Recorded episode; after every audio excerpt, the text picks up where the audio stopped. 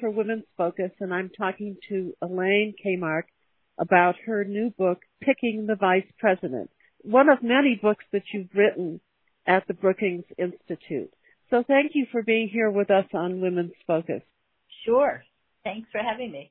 Until I heard about this book, I hadn't thought that much about the importance of the vice president. But now, of course, it's very important to women because that is our hope for getting a woman close to the presidency and into power.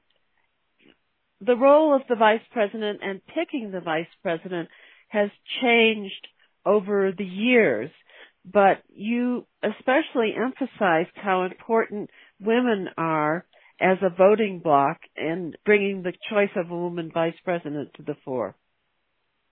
Well, right. There, there's sort of two parts to this story, okay? The first part is that beginning with Bill Clinton's choice of Al Gore to be on the ticket, he changed the entire way we think about the vice presidential selection. And the reason he could do that is that in the old days, when candidates for president were nominated through a convention system with very few primaries, what happened when people gathered for the convention was that there was often there wasn't a front runner unless of course there's an incumbent or something. But if there wasn't a front runner then the the conventions would have to negotiate sometimes for days in order to get enough votes to nominate somebody for president. And along the way there were lots of deals made. And obviously the biggest most important deal was who was going to be the vice presidential candidate. Because a lot of times, you know, you, the candidate would pick somebody who would be, have sort of the second highest votes or a block of votes, and that's how the VPs got on the ticket. That meant that there were presidential candidates and vice presidential candidates who often came from different parts of the country, had different ideologies, and didn't even like each other very much. And there's a lot of funny stories about that, okay? So that was the old system. The new system really kicks in with Bill Clinton's selection of Al Gore in 1992 because rather than picking a liberal from the Northeast who would balance Clinton's centrist Southern background, he picked another Southerner centrist just like him. In other words, he picked somebody that emphasized who he was and someone that thought like him, came from the same region of the country, and who could be a real partner in governing. And once that happened, the VP selection really never went back to the old days of quote balancing the ticket. So that's sort of the background. Then we come to 2020 and we find a little bit of both in the equation. It is very clear that one of the defining characteristics of the 2020 election is going to be the enormous gender gap that has developed with women being very much opposed to Donald Trump and therefore in the Democratic column. And we've never seen a gender gap like this we saw it coming because in the 2017 off-year elections, in the 2018 midterm elections, and in the 2019 special elections, women were disproportionately voting for the Democratic candidate, no matter who it was. And this year, we're seeing that uh, Biden's leads are disproportionately female, and we're finding that even in states where the Republicans are running a female candidate, women are voting for the Democratic candidate, even if the Democrat's a male. The most stark example there is the Arizona Senate race. So going into 2020, it was clear that something major was going on with women as an electoral bloc in the Democratic Party. And so that's why Joe Biden you know, long before he had the nomination totally locked up, said, I'm going to put a woman on the ticket. And it was pretty clear because of the way the politics was developing that we were going to put a, a woman on the ticket if the candidate was a man or vice versa. And so we come to his choice of Kamala Harris. And Kamala Harris fits both profiles. Okay. Not only does she offer the political balance of a huge, huge voting bloc, women are 55% of the electorate, so they're the biggest voting bloc, but she has a background that is very, very similar to other, to the backgrounds of other presidential candidates and other presidents. In other words, she's got extensive experience in government at the national level, at the state level. She was a prosecutor in, and attorney general in the biggest state in the union. So she's, she's somebody who is undoubtedly qualified and she fits Joe Biden's ideology. In other words, he did not seek to put a far left of center candidate on his ticket. He sought to put someone on his ticket that would be more like him and therefore he can give her substantive responsibility. And that's what we've seen in all the president and vice president pairs since 1992, which is that the vice presidency is now a substantial job with real responsibility. And a lot of that goes back to the way they're chosen. They are no longer chosen to balance the ticket. They are chosen to help the president do the job. And that's what we have here. The other thing that I liked that you said, we've seen a gender gap before sort of emerge and then develop, but it seems as though the women voting bloc has power now, and it didn't before. Right. Well, the reason is that for the gender gap to be meaningful, you have to have women voting disproportionately for one party and men not voting disproportionately for the other party. Okay. Oh, so, yeah. so there's, so that, you know, you have to understand it in two ways. I mean, there's, there's been a gender gap around for a long time. W- women have in fact had a preference for the Democrats, but if it's equaled by or overridden by men's preference for Republicans, then it, it doesn't mean anything. What mm-hmm. we're finding this time is that women's preference for Democrats across the board and for Biden is much, much, much bigger than men's preference for Republicans. So, for instance, in some of the Biden polling, what you see is men are splitting pretty much 50-50, right? You know, between Biden and Trump. But women are going sometimes as high as 64% for Biden over Trump. So that's what gives them the edge. If women were going 64% for Biden and men were going 64% for Trump, we wouldn't, we wouldn't have the same power in the gender gap. Yeah, okay. Another thing that you brought up that I thought was interesting is that the job of president has become too big. And so presidents have to think of vice presidents. They have to want their help. They, they have to yeah. give them actual power and duties because they can't do it all themselves. That, that's right, which is why I think the new model, what I call the, the partnership model, that's why I think it has persisted into the 21st century is, is that first of all, you don't have to balance the ticket anymore. And secondly, the president needs help, uh, pure and simple. I mean, every vice president from, if we take starting in 92, if we start with Gore and then we go to Dick Cheney and then we go to Joe Biden, every vice president has had substantial autonomy and authority unparalleled in prior years. And it, it's not a function of their background. I mean, we had vice presidents like Lyndon Baines Johnson under Jack Kennedy who were enormously skilled politicians and experienced. I mean, you can argue that Johnson was more experienced than Kennedy, but yeah. Johnson was classic. Johnson was a classic balancing pick. And he was basically cut out of the action. He was never given anything very responsible, very big to handle during the vice presidency as something that he you know, was was royal really mad about also for most of um, most of his vice presidency. So it, it's not a function of the quality of vice presidents. We've had many vice presidents with, you know, very substantial governmental backgrounds. The new vice presidency is a function of the level of trust between a president and a vice president. Do you think it's also with the expectations of people around them? also? Does that come into play around the president and the vice president?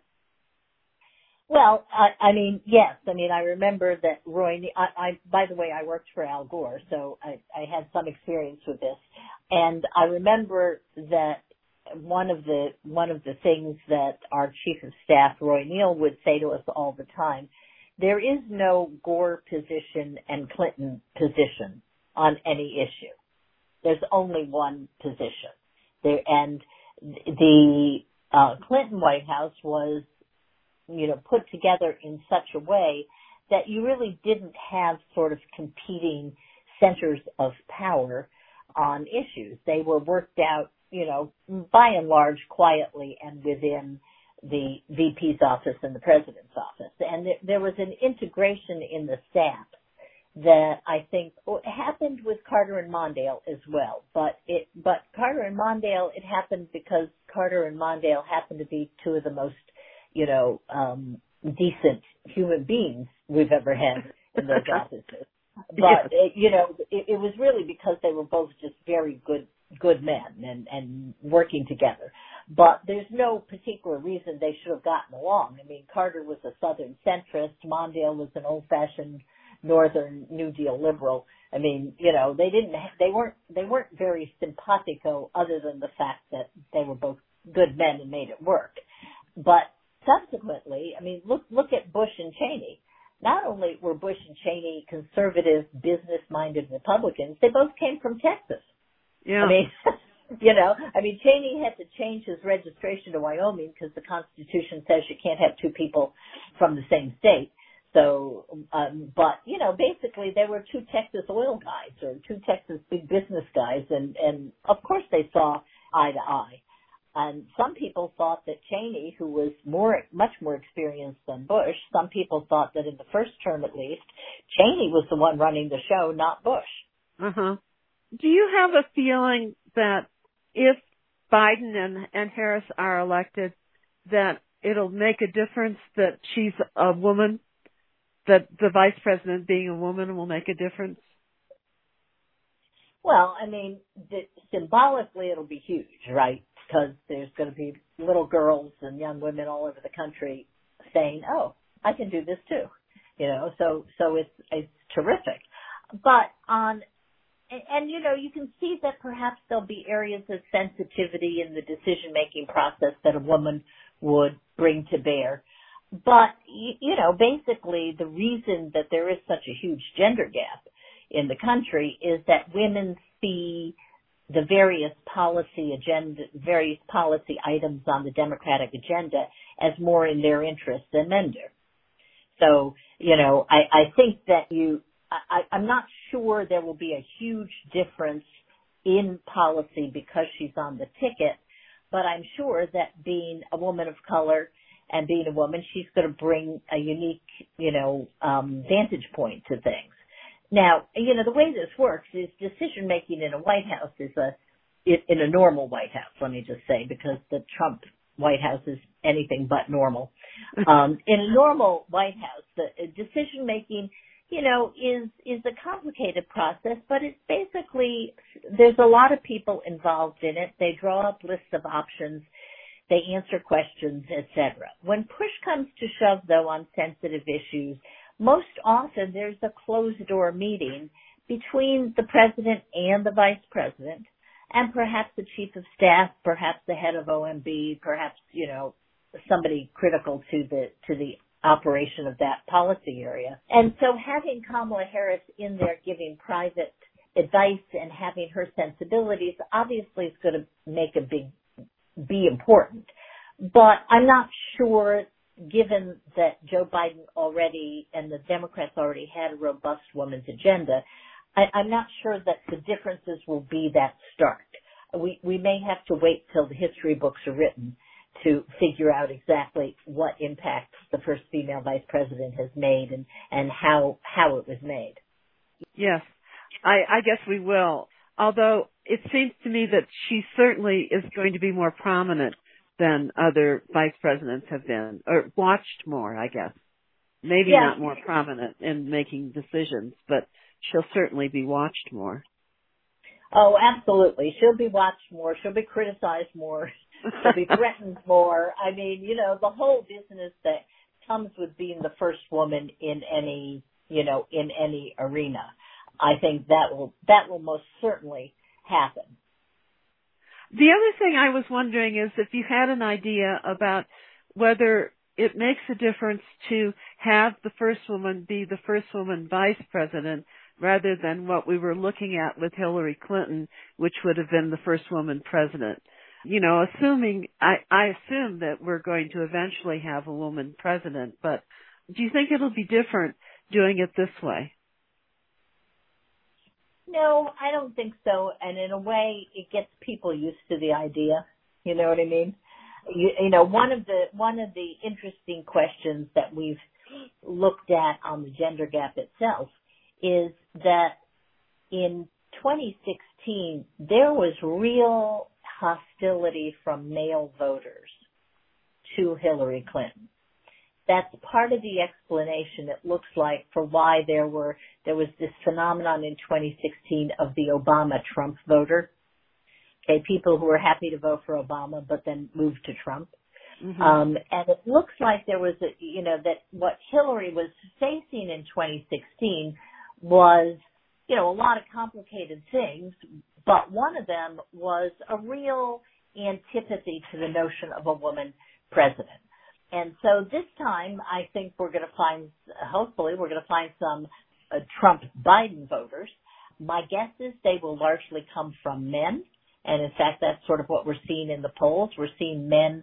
One of the reasons the polls are so big for Biden is that men are moving to Biden um, as, and of course women have sort of been there um, earlier. So men are moving to Biden, and I think people need to get. You need two things to happen when you have a change this big. People need to get just comfortable with the idea of a woman vice president, right, and a woman mm-hmm. president, and having a woman vice president will will help them do that. And then, of course, there is generational change. You know, the baby boomer men grew up in a different world. They didn't have college professors, for instance, who were women, right? They were likely not to have had their first boss in their first job be a woman. Um, my son-in-law, who's an army helicopter pilot, he flew in Afghanistan with women co-pilots. I, I suspect there weren't, there were almost no men flying in Vietnam with women co-pilots. Mm-hmm. Okay, so so the generational change is is very real, and and I think we we're seeing some of this bear out this time around, and I think by 2024, certainly by 2028, you're going to have uh, few, far fewer baby boomer men and women in the electorate, and a lot more millennials and and people who've grown up in a different era. And so it, they'll just think it'll just be normal to them. Yeah, it'll get to be normal. I mean, you know, what we have, and, and the, well, the other thing that's going to happen, and we're seeing this happen now, is in 2018, a huge number of women ran for Congress, and many of them won. Um, yes. the, the, lots of women in Congress now. Well, that's the pipeline, right? I mean, women in, you, you know, you just don't wake up one day and say, well, let's see, I've never, been in public service, but I'm going to run for president. Unless you're Donald Trump and you have a lot of money and and some notoriety and you manage to get really lucky, right? that doesn't work. That doesn't work for most people, right? Most people have to start somewhere. And I frankly, I think after Donald Trump, the electorate will be a, a little bit more respectful of prior experience in the presidency.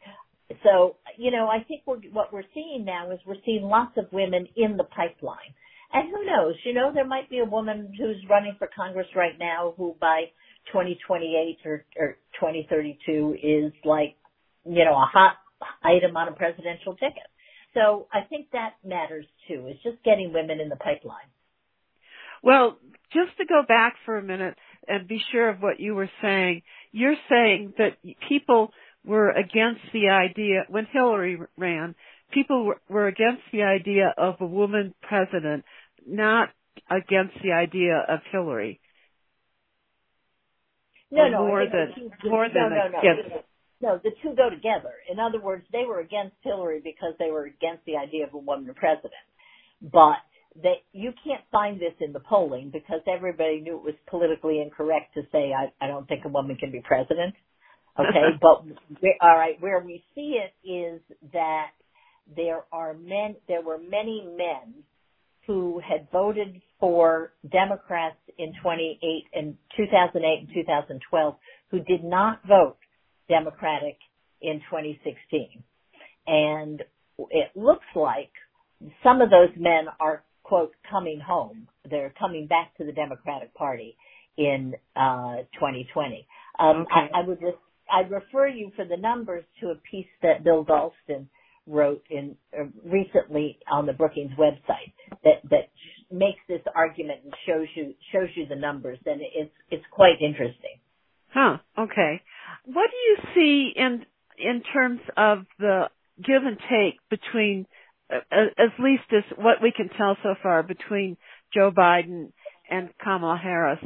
Um, do you think that the fact that she's a woman might start to play more of an issue once they're elected? Well, it may be that he's not as ready for a woman vice president as he thinks, or it may be that they'll just sort of slip into working with each other as though they've been working for a long time. Oh, I, I, I think it's the latter. I mean, you know, he's, um, he seems to have had very good relationships with women and women staffers and stuff like that. So look, the, the, the thing about choosing a vice president, particularly in this day and age, is that the one thing we can't measure from the outside, and this was, I kept telling people this while the process was going on, we can't measure what the chemistry is. And for the presidential candidate, they're very concerned about the chemistry. They're very concerned not only do we, will we have a good working relationship for the next three months as we're battling for the election, but will we have a good working relationship once we're in the gov- once we're in the government? So I think it's I, I suspect Joe Biden has figured that out and feels that he's very comfortable with Harris on both counts. Okay, because of course Trump keeps playing up this thing about how Biden should be mad at her because she went after him in the leading up to uh, being Yeah. chosen. And you know, he he tries to sort of drum up a fight between them or whatever. Well, And they're I mean, resisting believe- that. Well, believe me, it's not news to either one of them. So I don't know why. I don't know why they obviously have gotten over it, and I don't know why Trump keeps. Uh, Trump keeps. You know, look, he's looking for things to say, but obviously that probably had to. Biden had to think long and hard about that. We know from press reports that he was really ticked off, and that his wife was also really ticked off. But um, they, we also know that that Kamala and his son, who was the, his son who died, who uh, was also an attorney general, were very close. That they were Yeah. kind of family friends. So I, I suspect there's there's a lot there, and and that this will be fine. I can't imagine. I can't if it, this was really if this was really you know as awful as Donald Trump makes it out to be. I can't imagine that Biden would have put her on the ticket. the other thing I wonder, we, we've seen about more women running for office and more women in Congress and in in state legislatures, just more women in office. But I wonder if there might be another effect of her becoming a vice president, and that might be in the different agencies and in government in general. Have you thought about that at all? Yeah, the I mean the federal government is already when it comes to women and minorities, it's one of the better workforces in the country. So that is already the case. And where it's not, of course, is in senior leadership positions, where in the SES, that's the cream of the civil service, women are not as numerous as men. My guess is that a female vice president is going to make these agencies the look long and hard at their promotions in the civil service and make sure they're promoting women as well as men. And I think it could have a big, big effect there in the, in the career civil service. I also expect that Biden will have a cabinet that's pretty much 50-50 male and female and that the same will apply to many of his sub-cabinet slots. Oh, what a thing to look forward to. Wouldn't that be wonderful to watch?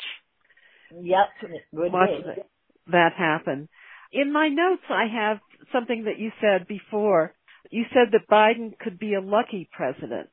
Is that, you know, just like Trump benefited from the economic rebound that had been put in place under the Obama administration, right? And he benefited a lot for some time from the good economy.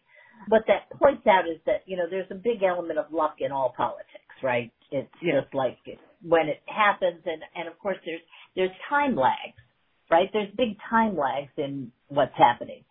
Biden could get very lucky for two things.